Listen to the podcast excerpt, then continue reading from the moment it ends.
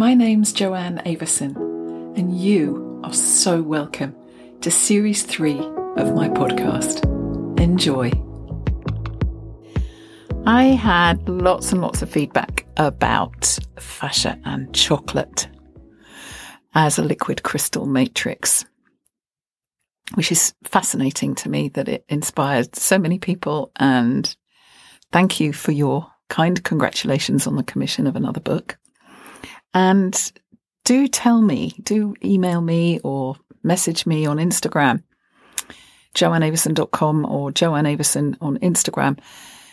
Do tell me if there's anything that you really want covered in the book, because although the framework of it is now largely written, um, if you have any questions or aspects of it that you'd really like to go deep on, um, there's still room for me to reflect in more detail anything that fascinates you. And from the feedback about what's fascia got to do with chocolate and why chocolate, um, I just wanted to kind of animate an aspect of that for you in a sense that I know for many of you, fascia is so familiar now. I mean, there's just piles of science and research papers and ideas about how you translate um, a, a liquid crystal matrix into a practical understanding of the body. Um, and it's not an easy thing to do, actually.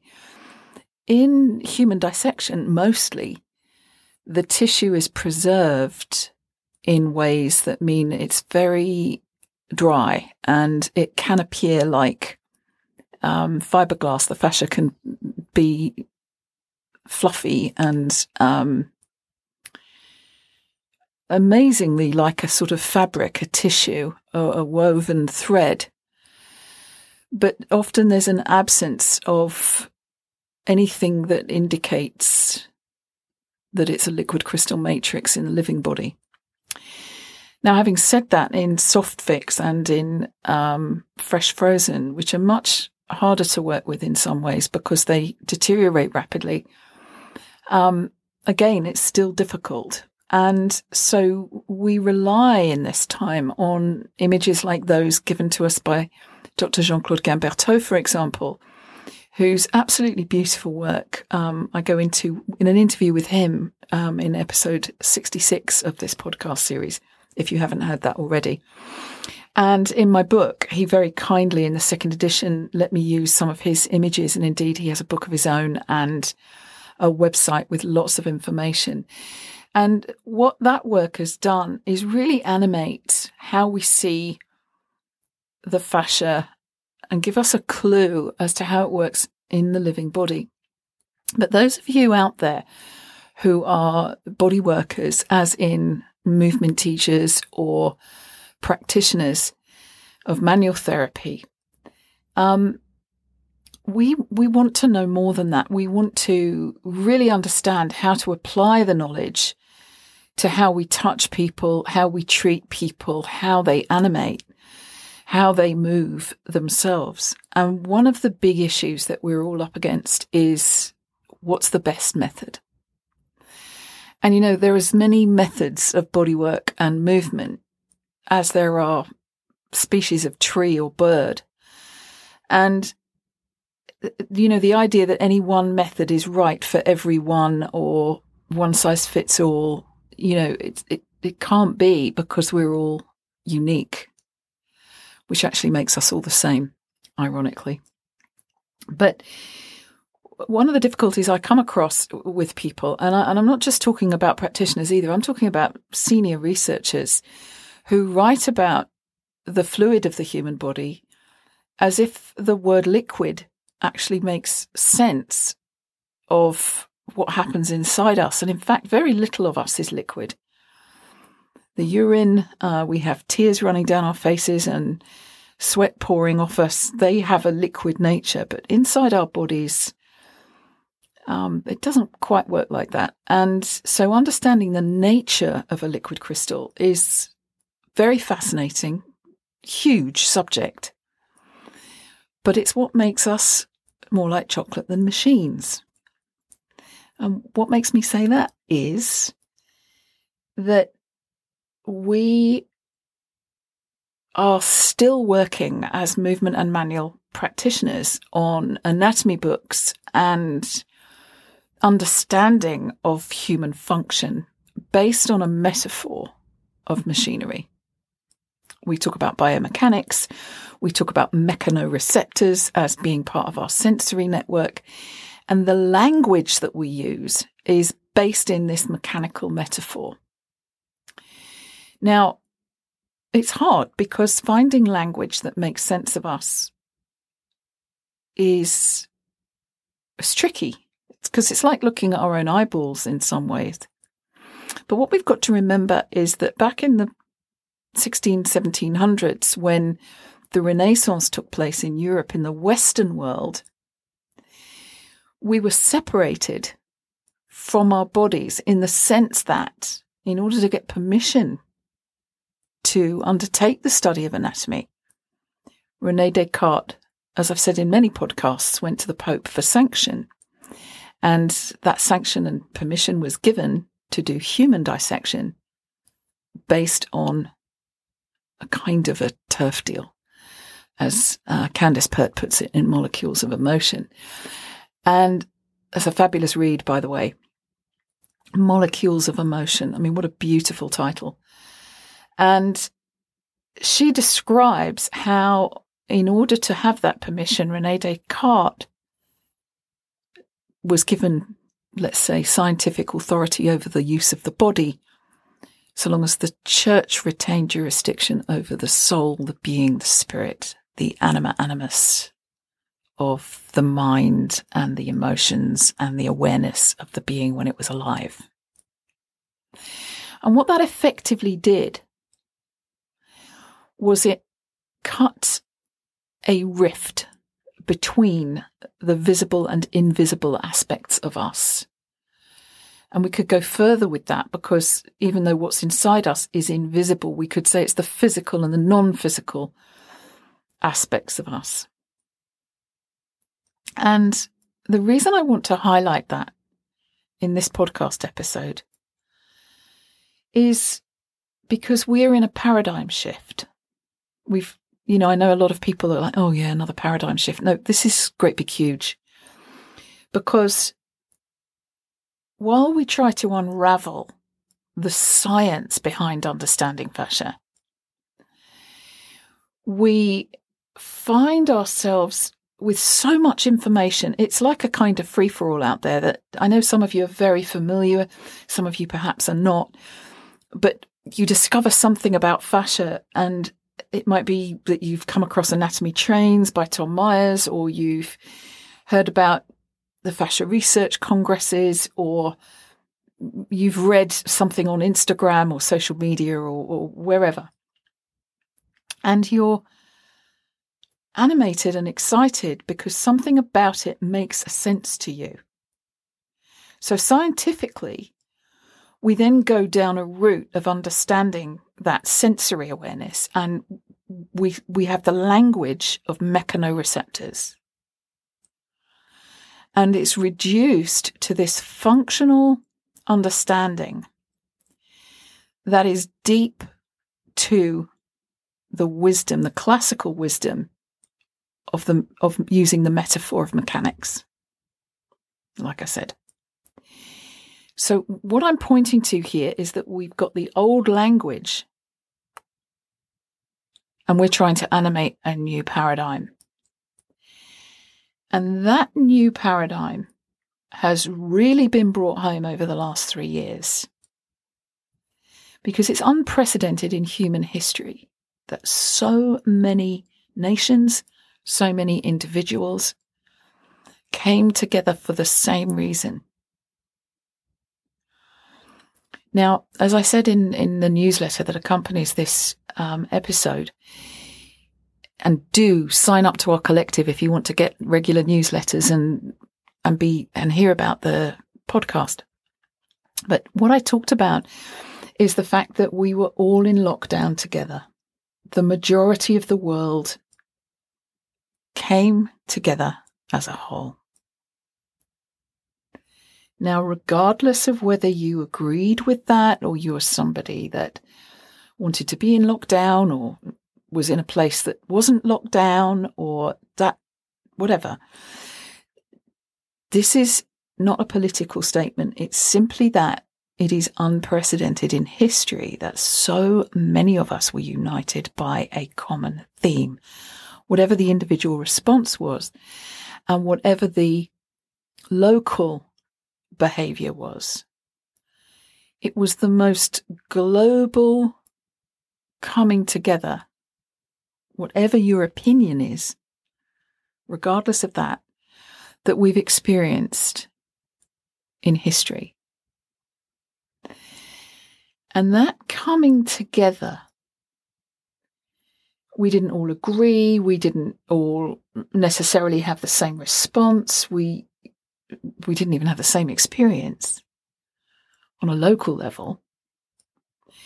But on a global level, this was a whole world event. And one of the things that I think happens, you know, with the, the questions about how the press works and all of that is many of our social media platforms and many of our uh, press outlets rely on creating large groups of opinions and bringing people together with common causes or common themes, common threads that fascinate us. So we almost have to expand our view to recognize that there's a global and a local difference in how we behave. But it's unprecedented that we had one such huge event over the last three years that brought us all together.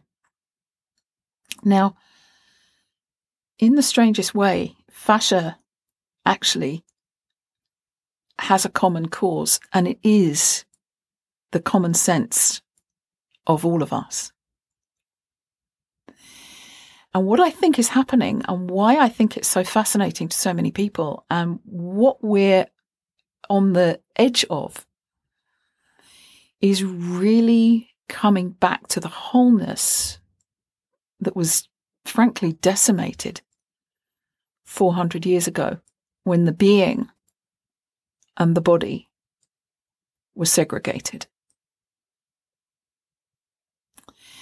We live in a world where unity and diversity and equality and acceptance are becoming requirements. And I think that's a wonderful thing, personally.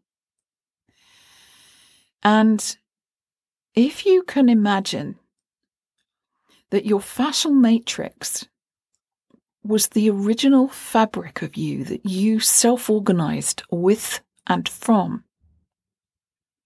So that every force that moves through it, every form that it organizes or that you organized it into,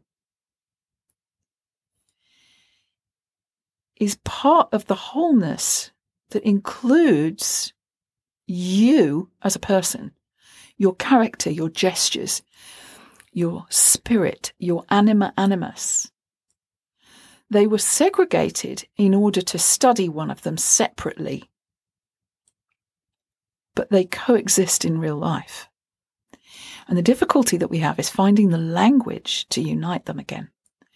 Because as I study spiritual science, as many of you know, and the difficulty is extreme in not sounding like a complete lunatic when you talk about the spiritual awareness or the sense of something, and we all get collectively excited when we can actually attribute that sense to a physiological response. So everyone's completely fascinated by neuroscience because neuroscience can validate what we sense and this subtle awareness gets a tick that it makes sense of the human body. Your beingness, your aliveness, the spirit of you, walks around in a physical form. But that's not all it is. That's crazy. But the language we have to describe it is, is, is just biomechanics and reduced to parts. And this is a theme very dear to Jaap van der Wal's heart, where he just holds true to a truth, and this is a universal truth. We are not formed from parts into a thing, like a car or a watch or any machine.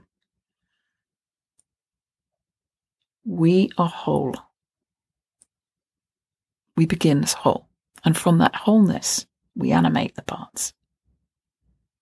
The anima animus comes first. And that is, that's huge. And if you think about it, what causes confusion, I believe, is that the language we're restricted to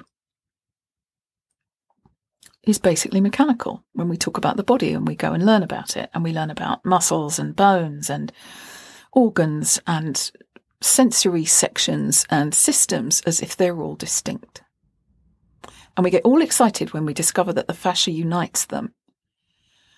But we have to give up this idea that fascia is just connecting tissue or fascia is just scaffolding. There's people still arguing with me about it online. It's ludicrous. It's absolutely ludicrous to suggest that the fascial matrix is functions as nothing more than scaffolding. It's been demonstrated, it's been shown scientifically, it's been researched, but even the research cuts pieces out of the body in order to test them separately. It's called histological research or histological analysis. And the truth of the matter is that within us it's one continuous piece from head to toe, inside out. You're basically a torus with limbs. And they are, in a way, toroidal. I know. Poof. How do you explain that? It's very difficult. And how do you find language that's properly grounded so that we can communicate it? Well, Sir Isaac Newton had a go at that and invented the language of calculus in order to explain motion in space. I don't know if you speak fluent calculus. I certainly don't. I managed a little bit of algebra at school and I think it stretched my mind. But that's another word stretch. What do we mean by it? And it's a bit of a minefield and it's a bit tricky. But one of the reasons that I talk about chocolate is because chocolate is a liquid crystal. And what that means is it has properties that are in constant flux. Now, my dear friend Karen Kirkness uses the word flux stability, which I love. And I use the word biomotional, which I also love. And while we can't go around making things up right, left, and centre, we can, I think, give ourselves permission to consider that the state of constant motion within us has very unique properties for each one of us that are globally in our bodies about wholeness. Whichever one of the parts we're focused on and even when we're focused on those parts, they're part of the whole. And the hard part to get our heads around is that liquid crystals are not necessarily fluidic. They can be solid ish. But they're based in the principles of soft matter. And most of the analysis of the human body historically has been done on the basis of hard matter physics. So therein lies the storyteller's delight. That the language we use gives us access to the way we see and the way we animate and the way we understand. And we are in a place where we want to honor the wholeness of our collective beingness. And our parts are in a collective wholeness all the time. And that unity is expressed by our unique fascial matrix, which makes us all the same. I know. Go figure. So that's my thoughts on fascia and chocolate a little bit more because you asked me about it. And the other bit was the books, just as a PS. Every book, whether it's an autobiographical novel or a story about a fictional story about something or book of poetry or a children's book or a scientific guidebook, a practitioner's handbook, whatever it is, it has a theme, it has a style, and it has a cohesive thread because there's an awful lot goes into writing a book. And there's editors whose job it is to make sure that the theme is honoured throughout, whatever that theme is. And so to make it make sense as a whole, it must have the right links, the right connections, the right interaction with the reader. And there's also a physical aspect to the way it's written. If the type is very small and dense, it seems to be intense. If the, if the, if it's written for children, the type will be larger generally and more accessible with more space and light around it. So there's a physical aspect to a book as well as the imaginative creation of the story around it. Whatever it is, it's helping you envisage something. It's helping expand your knowledge. And all of these are invisible, non physical kinds of awareness. So we need both. We need the physical book and we need the image that we get from it. And we need the subtle awareness that it brings us. Our entire education system is based on that. But then we have to put it into experience and then we have to process it and become a craftsperson or an expert in the field that we've used it as a reference for. So there's a lot of similarities if you can work with some different metaphors. And I really invite you in the world of fascia to open your mind and not reduce it to replacing traditional classical biomechanical theories and kind of squishing the fascial matrix into its role as individual parts of the body. It doesn't work like that. And it doesn't work for manual therapists to treat people as if separate parts are separate, because they're not. And it doesn't work in movement to focus on individual areas and not take account of the whole. And that can sound frightening if we don't understand about individual profiling and recognizing certain signs. And that's when we get back into our different methods and means. But generally speaking, my invitation to you is to expand your mind to include a wider language to understand the fascia as a soft matter continuous wholeness that never, ever functions in the living body without some kind of integration with the being that's moving it. Movement is our sign of life. So, with that, I remind you that as a chocolatier, when you're making anything delicious, the first thing you have to do is get all kinds of variables right. Temperature, texture, temperament for any particular type of chocolate. And you have to keep it moving. You have to work with it at the right temperature and you have to keep it moving. And then you have to know when to keep it still and at what temperature. And it's a craft. It's a, an artisan craft. It's very beautiful. And it taught me an awful lot about the human body. Thus, it's very dear to my heart. I wish you well. I hope you love chocolate. If you do, treat yourself to a little mouthful. I'm with J.K. Rowling on that one. I think it cures everything. And only a little You don't need much. And in great humour and with love and blessings, I wish you well.